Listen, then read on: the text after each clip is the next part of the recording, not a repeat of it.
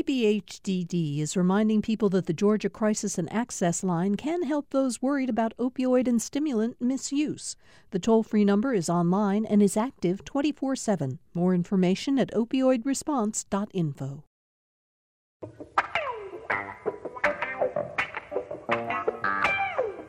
It's a brand new week on Political Rewind. We're very glad to have you with us for uh, the show today. Um, as we get started, I, it, it, occurred to uh, Sam and Tom and I that it's really important for us to make sure everybody understands the uh, schedule for Political Rewind these days. Of course, we're on the air, you know this by now, Monday through Friday, uh, and we're on at 9 a.m. and then again at 2 p.m.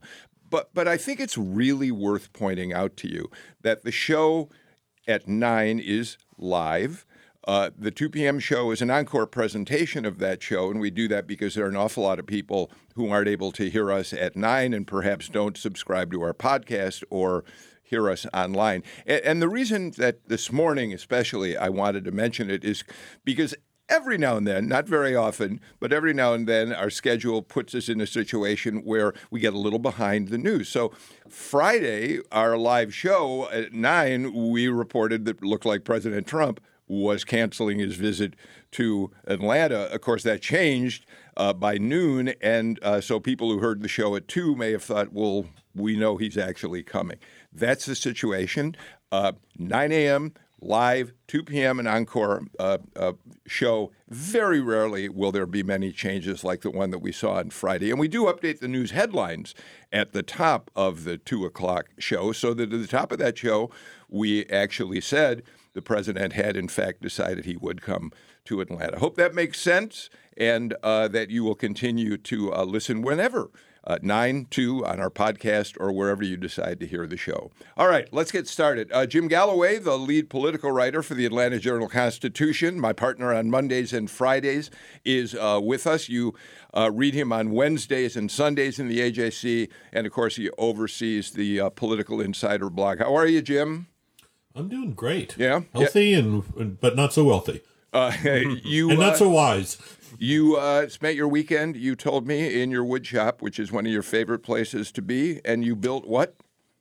Uh, just a little platform for our tiny grill, or, or hibachi. Oh, very lovely. All right. Uh, also joining us today, Lori Geary. Uh, you know her as the host of the Georgia Gang, which airs on uh, Sunday mornings at 8.30 on Fox 5. And, of course, she's the former a political reporter for WSB TV, and I always I'm always struggled just a little bit uh-huh. to describe your company, which is a communications firm. We're media consultant. Yeah, mm-hmm. but you also produce, right? You, right. You we do a little bit of everything. Right now, crisis communications is top. I'll bet with everything going on. So I'll bet it is. Uh-huh. Um, and you like this life. It's so much. We both understand how nice it is to be freed from the role of political reporter. It is. It's just um, it's a whole different perspective. Yeah. You kind of get the other side too now and where they were coming from. Yeah, yeah, I understand that. Um, so thank you for being here. You're just back from your spring vacation, so we appreciate yeah, so your please coming forgive me. no, you're great. Jeremiah Olney. Uh, is with us today. Uh, he's with Paramount Consulting and uh, a firm you do, in fact, you too do. I mean, you do consulting work. You don't mm-hmm. have candidates in this cycle at this point, or do you now? The last time we saw you, you hadn't had any. Yeah, no candidates this cycle so far. So what does that mean? What are you doing with your time over at Paramount? Ah, uh, you know, not too much. Well, right now we're mostly focused on the Capitol. Uh, yeah. I mean, crossover days on Thursday, so these next few days are going to be pretty crazy. Yeah, we'll talk about that a little bit. Uh, probably on tomorrow's show. Mm-hmm. There's other issues, and maybe today if we get to it. But um, thank you for being here. And Brian Robinson is back with us. We always enjoy having Brian from Robinson from uh, Robinson uh, Republic. Yes. Uh, he too does communications and consulting work. You do have a candidate in this race, at least one, yeah. up in the seventh district. That's right. I, we're doing some work for Renee, Senator Renee Unterman, yeah, uh, who's also busy with crossover week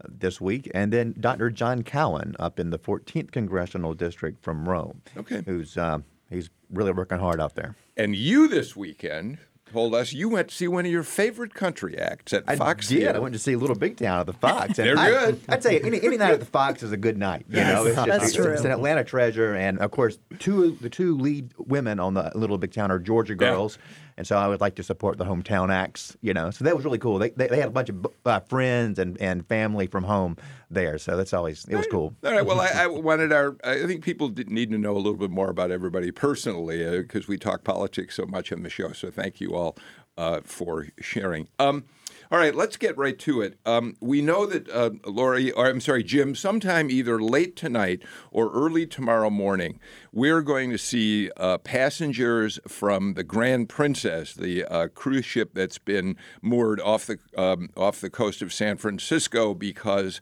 uh, it's in isolation uh, because there's some coronavirus uh, cases on board. People are being tested. More will be tested. We know that there are maybe some 30 plus Georgians who have been on that cruise ship. They and others will be coming to Dobbins Air Reserve Base uh, sometime again late tonight or early tomorrow morning, right? Right, right. Uh, 34 uh, Georgians and an unspecified number of other passengers who live up and down the East Coast. Uh, it's it's it's really been interesting in, in, in seeing the contrast that uh, with which uh, uh, Governor Kemp and, and and even local officials like Mike Boyce, the chairman of the Cobb County Commission, have kind of addressed this. Uh, uh, especially when you when you contrast it with President Trump's uh, trip here on on on Friday.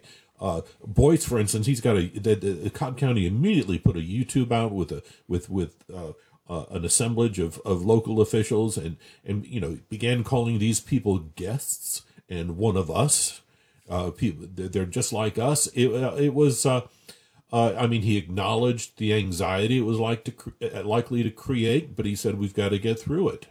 Yeah, uh, Lori, uh, Dobbins, people, if they're not aware of it, Dobbins has served in this capacity in other instances. The Ebola patients that were flown to Emory uh, all arrived at Dobbins uh, base uh, before being transported to Emory. So it's not something new for them, and they certainly know how to handle the situation. They do. And I, I can remember the, the video of those patients, you know, being unloaded. And I mean, they have the protocols in place. They've had them for some time. They go through training exercises. So there's nobody better to handle these types of cases than the folks at Air that at Dobbins. And um, you know, it's just this is, I think, what life will be like mm. for the next few weeks, few months. Hopefully, not, um, you know, too much longer. But we know that this is this is real and this is happening, and it's it's not likely to su- succeed. Even though, um, you know, what President Trump said on Friday, I think the order of the day is just to be realistic. And, you know, there's a fine line between getting people, you know, in a panic mode and versus just a realistic mode.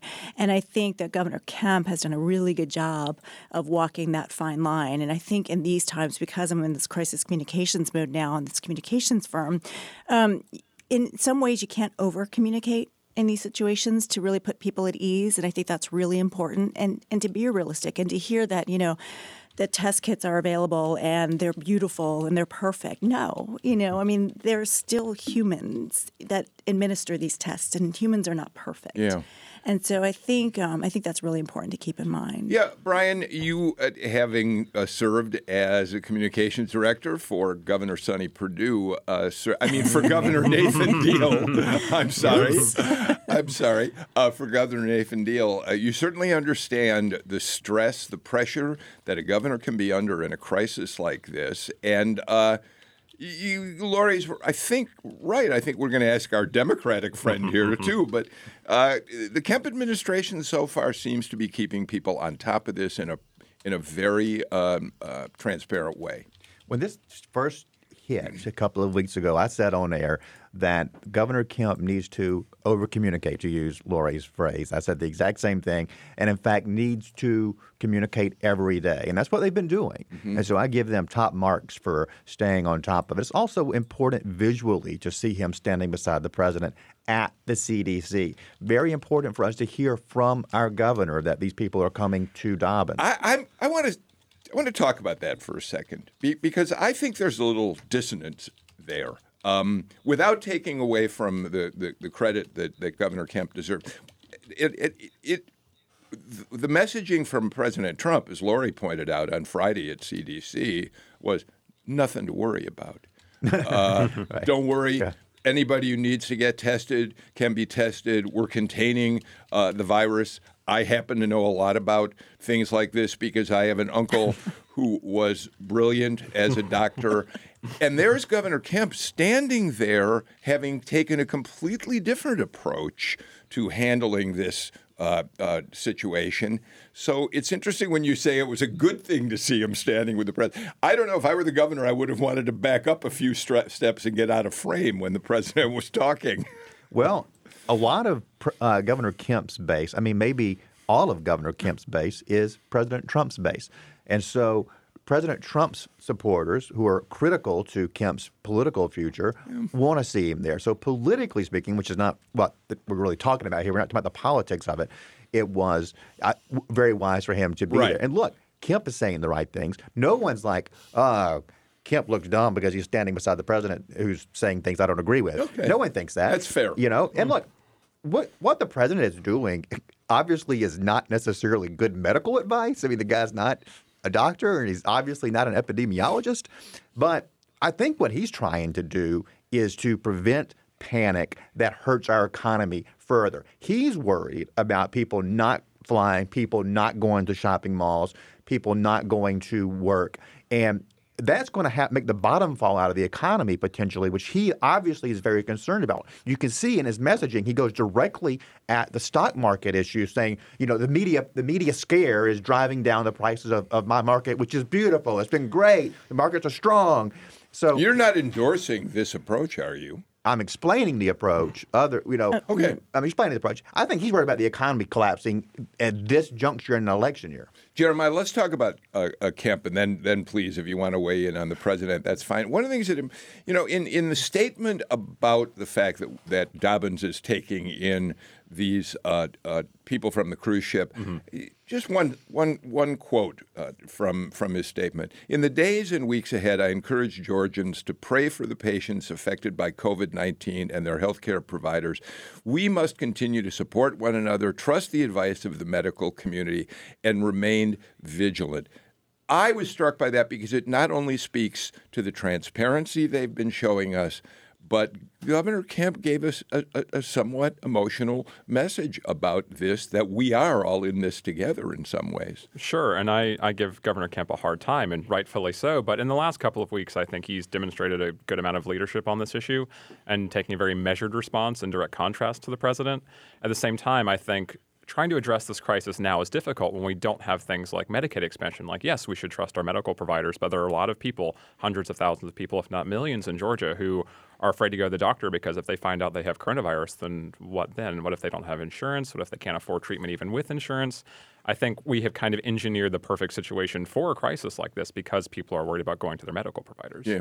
Uh, to the point about Trump, I think that this is a counterproductive effort. I think, if anything, people who are investors, uh, stock market watchers, they will be more panicked when they see a president who fundamentally doesn't understand medical science or science or the flu or the nature of outbreaks. Like, he has proven that he really has no handle on this situation. He's not even really, it to be, trusting his advisors. You don't appoint a vice president who has political experience to oversee a medical response. So I think his response, if anything, is creating less confidence in stock markets and the economy than otherwise. Jim, uh, we should point out that none of the people who are coming to uh, Dobbins at this point do we know that they are have tested. None of none of them has been. I don't know that any of them have been tested. They will be tested when they get here. But the point is, we don't have any reason to believe that any are infected with coronavirus at this point. Right, right, Ex- exactly. Uh, they, uh, I recall Mike Boyce saying yesterday that uh, that they they will be monitored. Uh, I would assume that they're going to be kept in separate yeah, rooms. for about 14 days of confinement, I think. For 14, 14 days. But, to, you know, Jeremiah's actually makes a, a very, very good point. I mean, you've got, we've got what, a hundred, uh, I'm sorry, 1.3 million people uninsured in Georgia. And the problem with a, a, and, and the approach to, to, uh, to epidemics is, is, is kind of like a blanket you throw you throw coverage at everything in every little pocket and so that's going to for- force some very very interesting decisions when it comes to medical treatment for for a lot of georgians who don't have it especially in rural georgia. Lori? Well i was going to make an observation that we saw the word trust in governor kemp's um, statement and also you you know you talking about tr- uh, trust in our medical professionals. And i think this is where we're going to rely on you know government at its best right? Like we need answers. And i think you know going back to the over communicate when i was in colorado last week um, we were kind of i call it ground zero for colorado because the first case was in keystone. We were we were skiing and it's like oh gosh well, by the end of that day, we knew when that guy had flown into Denver International Airport. We knew the medical clinic he went to. We knew the condos he was staying at. We had all this information to kind of, you know, quell the panic a little bit. And I think, you know, last week I wasn't here in Georgia, but I was looking, you know, it was Fulton County and it was a father and a 15 year old. And I was like, where did the 15 year old go to school? You know, everybody was searching for answers. And I think that's where, you know, we can get more of a handle on the panic if we have more details and more facts. Um, you know what's interesting about that, Jim? Uh, uh, apropos of what Lori's saying, we now know that during the CPAC conference in Washington last week, uh, there was one person who attended the conference who, in fact, tested positive for coronavirus. Um, we don't. The, the, this person apparently did not come into contact with the president or the vice president, but he did, in fact, have direct communications with Matt Schlapp, who is the head, of course, of the organization. And and the reason I bring that up today is it kind of speaks to what Lori is talking about. Schlapp has been able to reach out to all of what uh, it, many of the thousands of people who were there, people in his organization, have been able to to see ascertain how what exposure they might have had to the individual. Obviously, the White House is aware. So when it comes to the administration, there seems to be an effort, Jim, to make sure people know about who the victim is and, and how they might have interacted with him.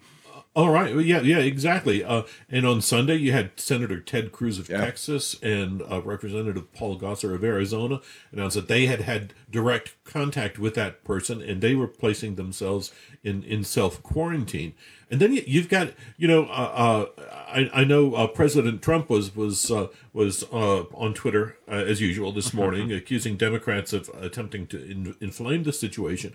But he's supposed to be he was supposed to be at a healthcare conference in Orlando today, and that conference has been called off completely. So, all right, we're going to keep monitoring this thing um, and and see where we head. But but just one final statement about this, Brian. Um, Lori said it, and I think we all are aware of it. At least in the next few weeks, lives are going to be radically altered by what we're dealing with right now. There's no question about it.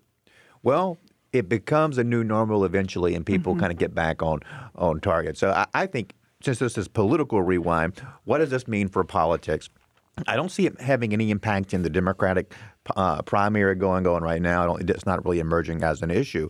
But if this impacts the economy, this will be a general election issue moving forward. So um, it just we there's a chance the economy can can suffer a setback like this if we bounce back. It's just like, you know, the ice storms we had in 2014 and 2015. Nobody went to work for a week, but the economy didn't suffer because you know, we just bunched up the work as soon as it was over. Is that going to happen here, or is it going to be a slower process?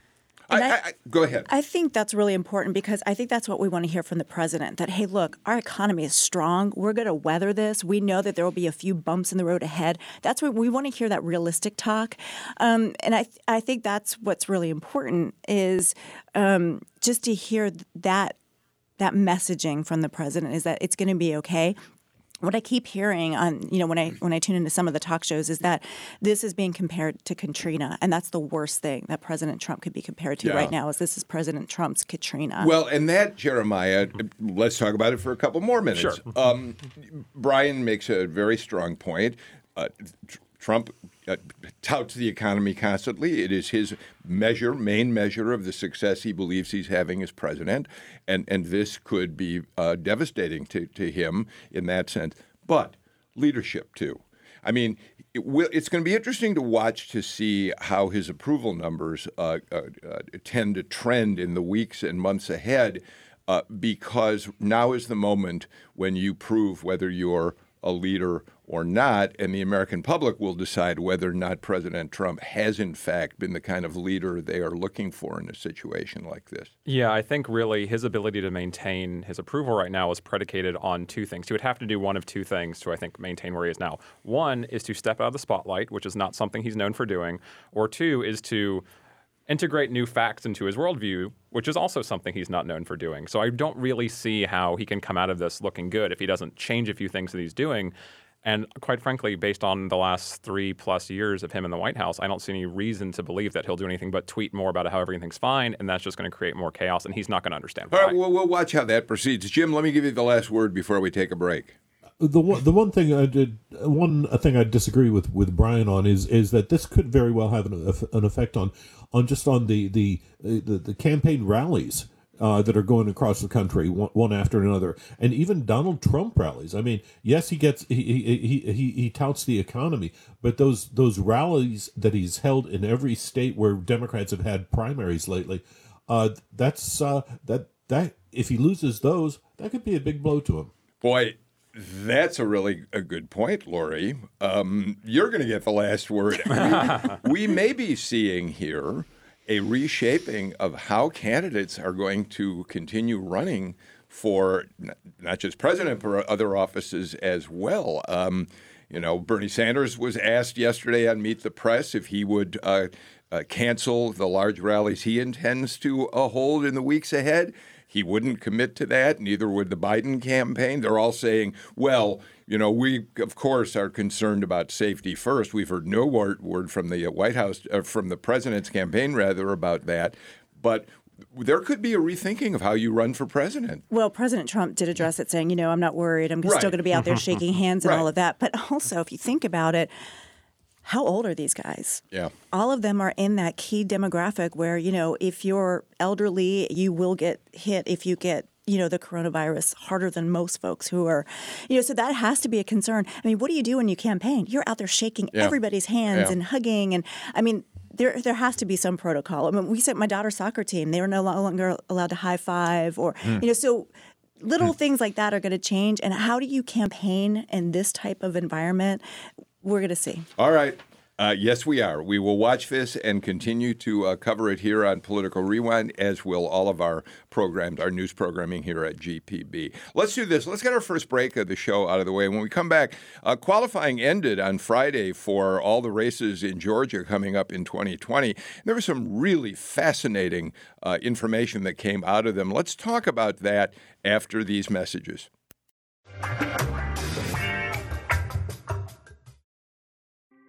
Thanks for listening to Political Rewind. If you like this show, you'll also like Georgia Today. It's a daily podcast from GPB News, bringing you compelling stories and in depth reporting that you won't hear anywhere else. Join me, Peter Biello, for this quick and convenient way to get the best of GPB News' extensive coverage of the topics that matter to you, delivered directly to your device every weekday afternoon.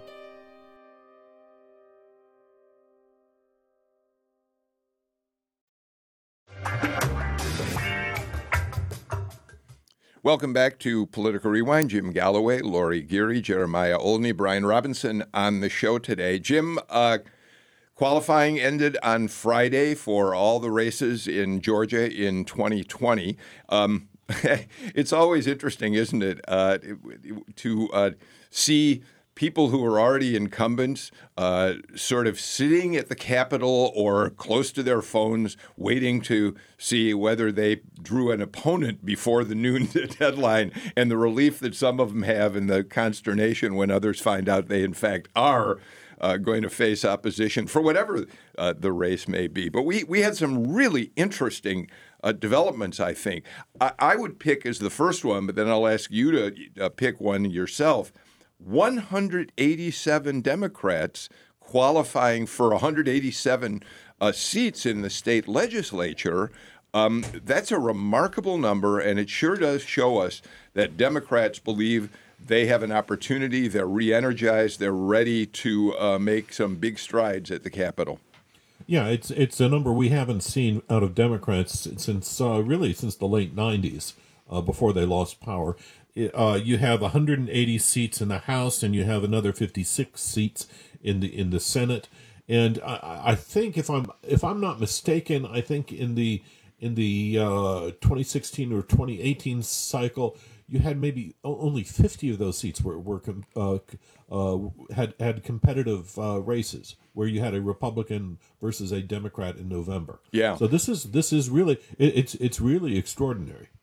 Um, and, yet, the uh, we also, Brian, have a situation in which the seats that flipped in 2018, the Democrats who won Republican seats in 2018, they've all drawn up Republican opponents trying to take back uh, those legislative seats. It, it all points to a really exciting uh, 2020 in, in the legislative races, certainly. I've talked to some of the candidates who are running for those seats, particularly in North Fulton and in Cobb, that flipped, and they feel pretty good about where they stand right now, uh, showing, for example, in their polling that President Trump has a uh, net positive approval rating, which of course is the best indicator that we have in today's context for how competitive a seat is. So if Republicans are able to take back even just a few of those that they lost, they will eliminate any hopes the Democrats have of winning back the House and perhaps even not give them any gains at all, which I think most people today are predicting there would be some kind of Democratic gain in the 2020 election. So uh, those few, you know, the ones that uh, Betty Price used to hold, the one that Wendell Willard held, the one that Sam Teasley held, those those, dist- those districts are uh, very competitive. Betty Price is back. She wants to win She's back in there, back. yeah. Um, Tom Price's wife, of course. Lori, uh, you know, we all went through this back in 2003 and four when Republicans took control after Sonny Perdue won the governor's race, and uh, here we see it go in the other direction, perhaps. I remember that night because I was at Phil Gingrey's headquarters. Ah.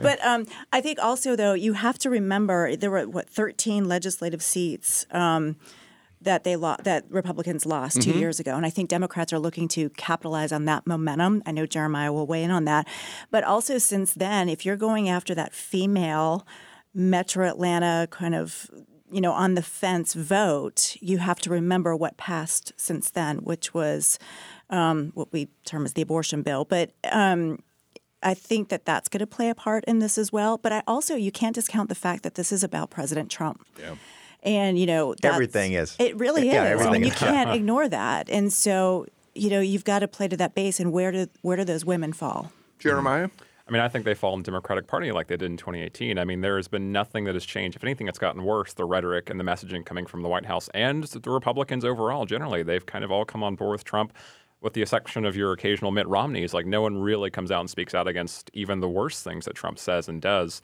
And I was going back and looking at uh, the competitiveness of state races. Generally, Georgia has always been one of the least competitive states in the nation. I mean, we have under half of our seats generally face major uh, opposition party competition. So this is, I think, really indicative of the massive energy that we have now. Even as we're looking at these very gerrymandered seats, we're still saying we have to compete because there's nothing more important right now than taking back the House, taking back the Senate, and getting some sense of rationality back into government. Yeah, we should point out that that 187 races uh, uh, amounts to more than 80% of the total number of seats in the legislature, it was, Brian. It was 40% in uh, 2018 was how many were competed there in. you go. So.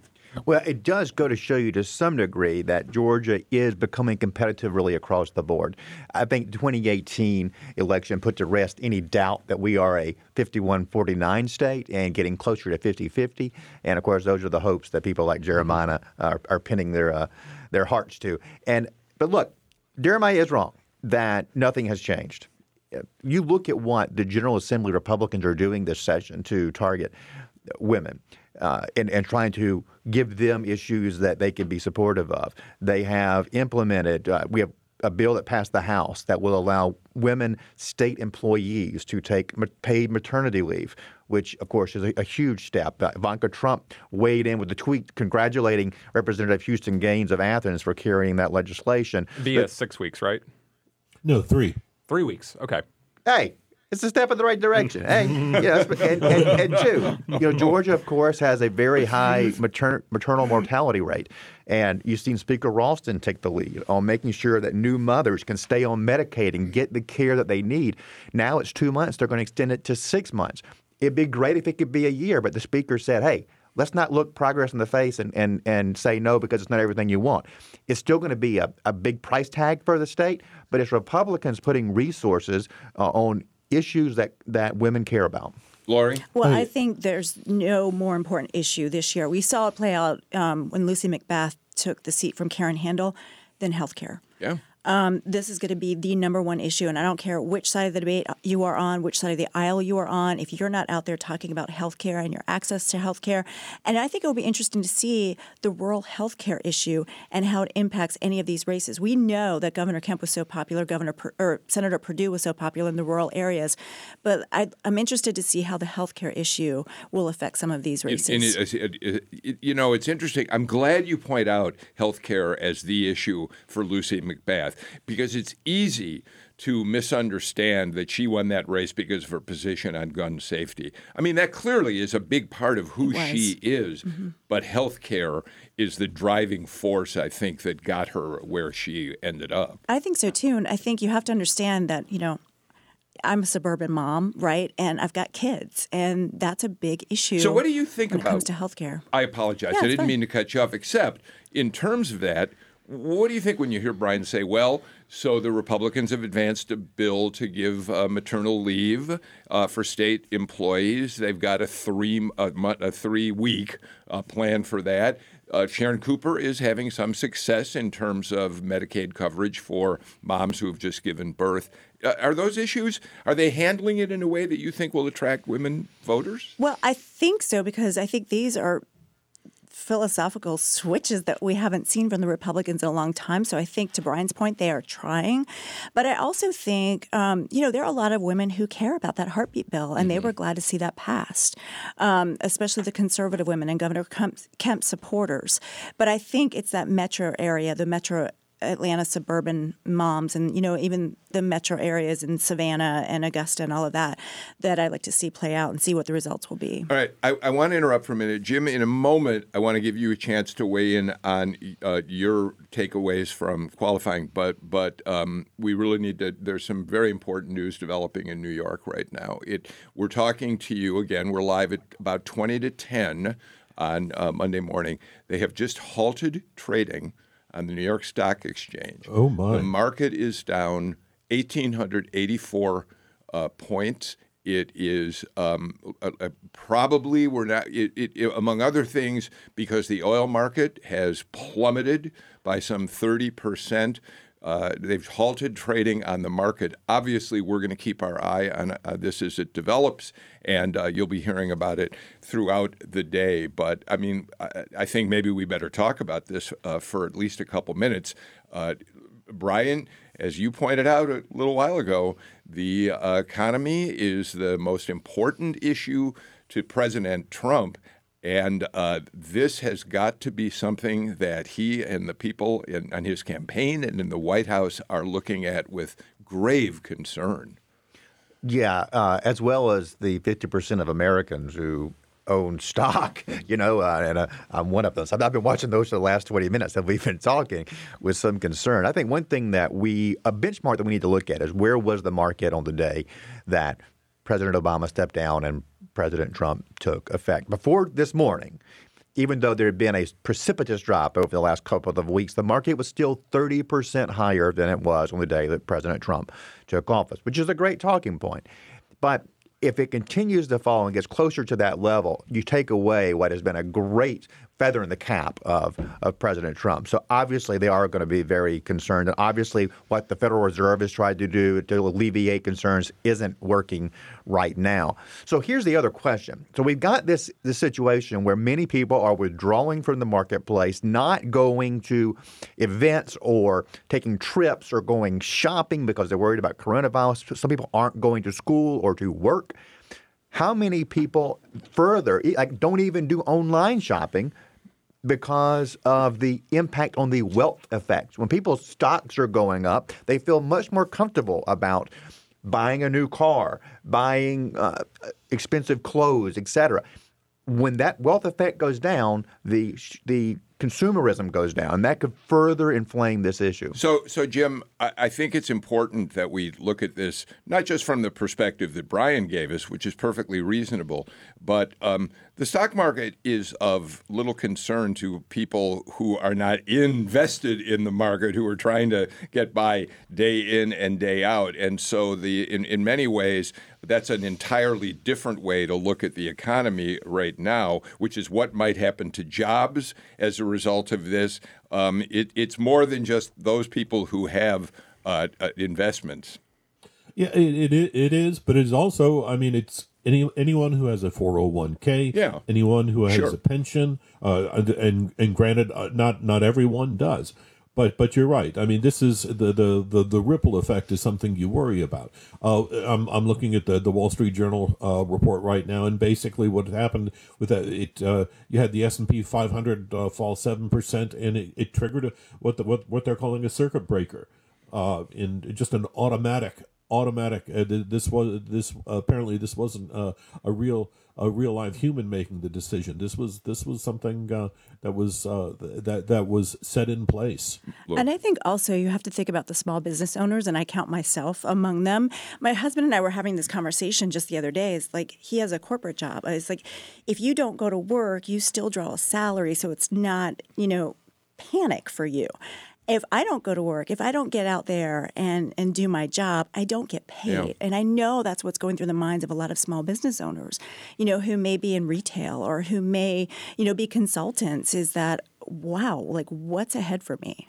All right, uh, uh, you make go ahead. You get in here, Jeremiah. Yeah, Noah. and I would just say even more so than that. I mean, it's the people working at the retail stores. It's the low mm-hmm. wage, minimum Right. wage Right. workers who literally can't miss a day of work because they don't get paid. And if they don't get paid, that's a bill they can't pay. Or people, even worse, people who are forced to come into work because they managers who say you're on the schedule, you need to come in. It doesn't matter if you're coughing or not. They are forced to come in, and that spreads it even worse. But I mean, I think with this stock market decline, that is true. I mean, everything is based on you know investors' confidence in the market. And it's not because anything is necessarily materially changed. That you know, there's suddenly like 10% fewer sales are happening or anything like that.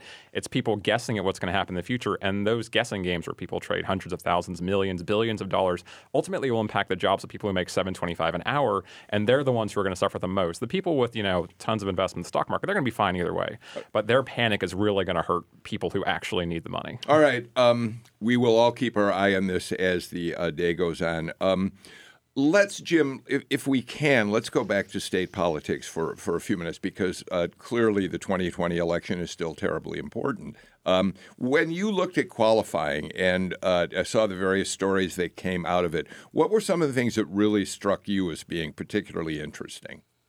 Well, number one, you have 20 people signed up to challenge uh, uh, Kelly Loeffler. And, and, and for her for her U.S. Senate seat, twenty people. I mean, can you uh, you know I'm uh, I'm supposed to get on uh, on the line with the with the uh, Atlanta Press Club on Tuesday. How how do you handle debates for that? Yeah. you, can't, you, you, can't, you can't just have two. You've got to have three uh, uh, to, to make any to make any headway there. There, uh, you had some some very very interesting uh, primary challenges jump up. Uh, uh, Jeff Mullis, the House, the Senate Rules Chairman uh, out of Chickamauga, he's getting a, a challenge from State uh, Representative Colton Moore. Uh, that's unusual. You have a, a, an old hand, Buddy DeLoach. He used to be a he, he's out on the coast over in Hi- Hinesville. He used to be a state rep here. He's challenging the Republican current state rep Jeff Jones of Brunswick.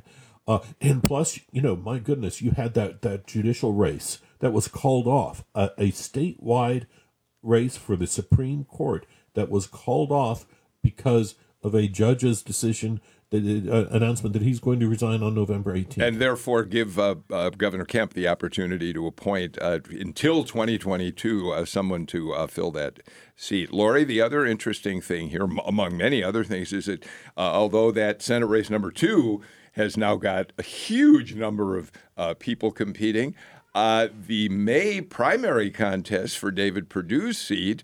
Uh, David Perdue drew no Republican opponents. He is through to the general election and can begin focusing his campaign on November already. I don't think that's surprising considering his Yeah. war chest. I mean, who was going to go up against that? Yeah.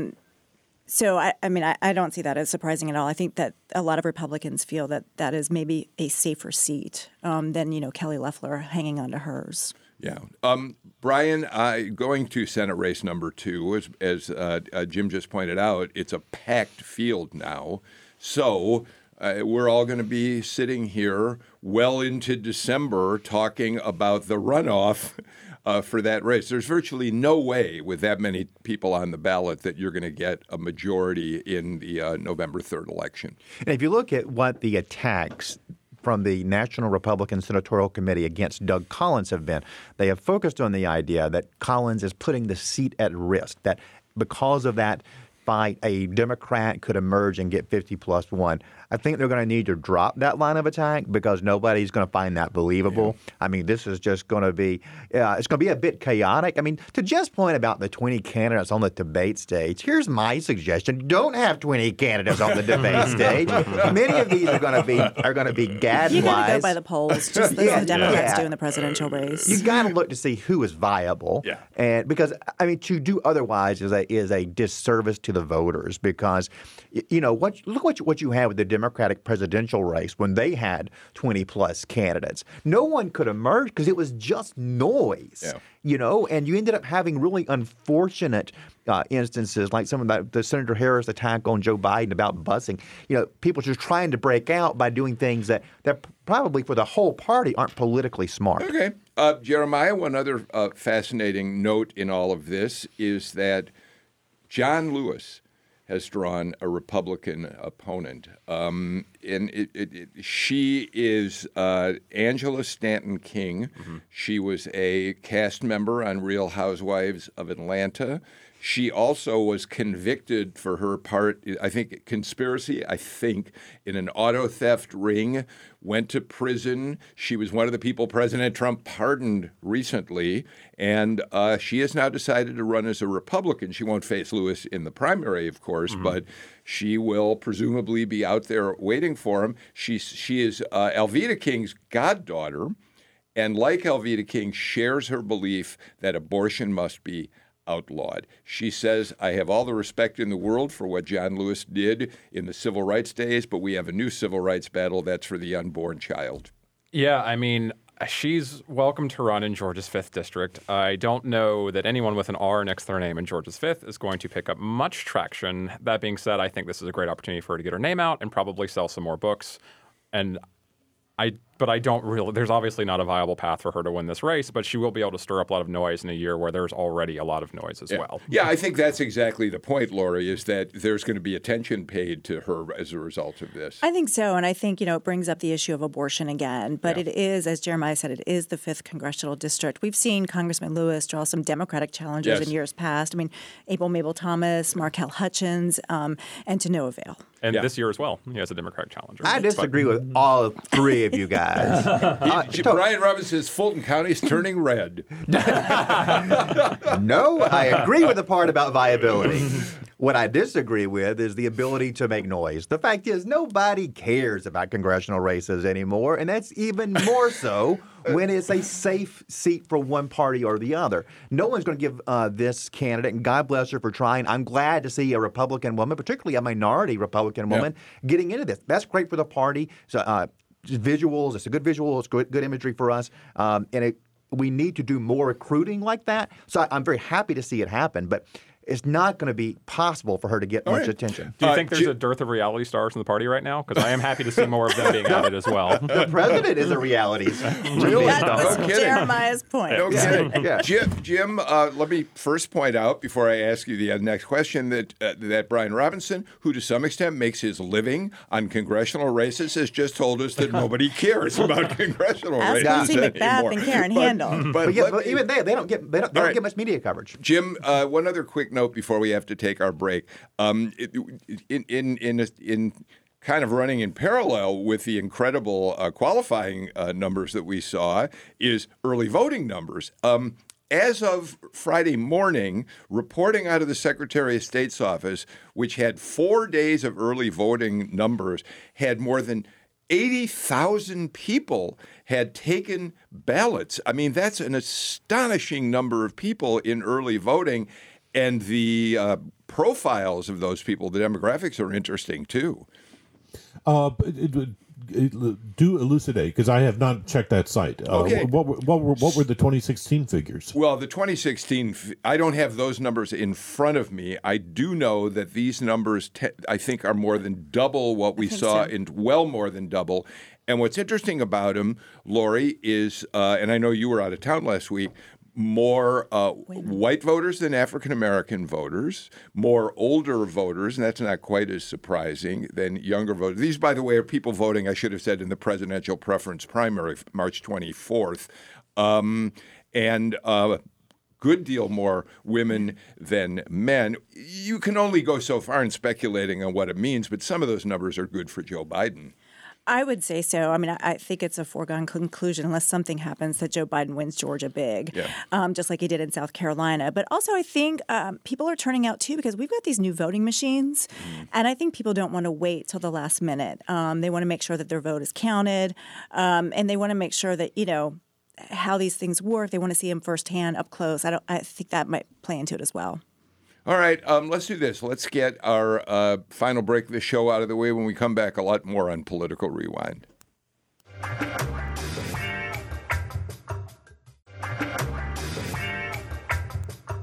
Um, let me update you again now as of 1053, uh, uh, uh, 953, trading has resumed on the uh, New York Stock Exchange. Markets are hovering right around 2,000 point uh, drop. So again, uh, people will be watching that uh, throughout the day today. Another quick update: uh, Governor Kemp is going to hold a news conference at 4:15 this afternoon to update the state on cr- where we stand with coronavirus. We're waiting for the uh, testing to come back on six individuals, I believe, who have been.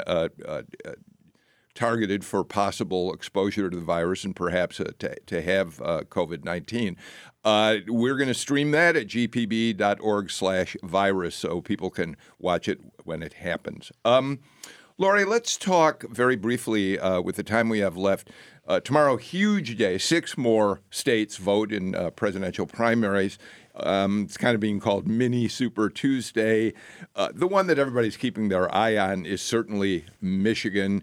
It's a showdown between Joe Biden and Bernie Sanders. It was. And four years ago, if you remember, Bernie Sanders won um, over Hillary Clinton, which kind of gave him kind of a rebirth in his campaign. He's hoping for that again. I think he's canceled several other campaign stops and is solely focused on Michigan. But if you look at the latest polling, um, and we saw Cory, Senator Cory Booker come out and endorse Joe Biden today, I think if you look at the latest polling, it is an uphill climb for Bernie Sanders. And I think in a lot of ways, it's kind of make it or break it because I think if Joe Biden does well tomorrow and has the momentum coming out of this mini Super Tuesday, I mean, he's definitely the one to stop. Yeah, uh, Jim, I think uh, it, Lori puts it in perfect perspective. Four years ago, Hillary Clinton was expected to win Michigan by as much as 20 points, which is right now what the most recent polling is showing uh, Biden uh, leading Sanders there. He shocked the nation by beating her by about a point and a half, and it kept his campaign alive, and he ran it all the way to the convention. And and what's telling is is who he's uh, who who Sanders is giving up in order to uh, hold on to Michigan. Yeah. he's, he's abandoning Mississippi, for instance. Yeah, where one- one of Biden seems to have a lead of, of, of like 40 some percent. Um, he's giving up Missouri. Well, at least he's not competing in Missouri. Washington State, though, Jeremiah, is a state where Bernie Sanders has the ability to pull out. Uh, some delegates, but he's not out there either. He's been in Michigan for the entire uh, weekend. I mean, I think you look at Washington, it looks like safer territory. I can't say off the top of my head just how well he did in 2016, but I know he did quite well. Washington's a state where, very interesting, they do mandatory uh, mail ballots as Yeah. well. So I think in any case, we have higher turnout, I think, because you know, 18 to 29 year olds, people under 45 are less likely to turn out than people over 45. If, if they are given an opportunity to easily and simply cast their ballot, then you're going to see more of them voting. You're going to see Bernie Sanders support go up in those places. Brian, how are you watching this unfold tomorrow? Well, I hate to just go along with the conventional wisdom, but I agree that Michigan is the key. You know, you've got Bernie out there pushing the trade message saying that Biden has been for these free trade deals that have decimated the industrial Midwest. It worked presumably in 2016 when he pulled off an upset win against Hillary Clinton. There, it's one of the things that kept his campaign alive and stretched out that that campaign, which really did end up hurting the Democrats in the long run. But it looks today like Biden has come from behind once again. You know, Bernie did have a lead in Michigan. Now Biden has taken a lead, and according to some polls, has taken a massive plus 20 point lead. If you see a blowout there, this thing is over. You know, I was so excited about where Georgia was in the electoral game this Yeah, year. We yeah. weren't Super Tuesday. We were kind of going to be alone later in the month. The campaign looked to be likely to stretch out because there were so many candidates who are well funded. But now it looks like by the time our voters get a say, Joe Biden will be the presumptive nominee, if he's not so already. Galloway? Uh, look, I can't remember the last election day that was, was preceded by the closing of the New York stock market. Yeah, yeah. and I think that's going to have a tremendous effect on on on on Tuesday voting. Again, uh, I You, think you would suggest last- people are going to look for somebody who they believe they can trust and is stable tomorrow. they are not going to be looking for revolutionists. They're looking uh, uh, looking. They, they, they will be looking for somebody who's going to preserve this or, or get us back to the status quo, what we all thought was the status quo. So I, I think this is it, it, it. could be a dreadful night for, for Bernie Sanders. Well, we'll we'll certainly watch it play out. Uh, one one other quick note, um, Jim. Let me give it to you because we've got very little time. But um, there was an important lawsuit that was settled uh, at, at the end of last week, or, or over the weekend actually, that has to do with absentee ballots and uh, would require counties to uh, to avoid problems that we've had in the past with people not being notified soon enough that their absentee ballot has been rejected. The agreement that has been reached would uh, mandate that uh, uh, election officials have to. Uh, within three days of rejecting an absentee ballot, let the voter know that the ballot has been rejected. And if it's 11 days or closer to an election, they have to do it within 24 hours. That's a big victory for people who worried about voter suppression in terms of absentee ballots, particularly in Gwinnett County.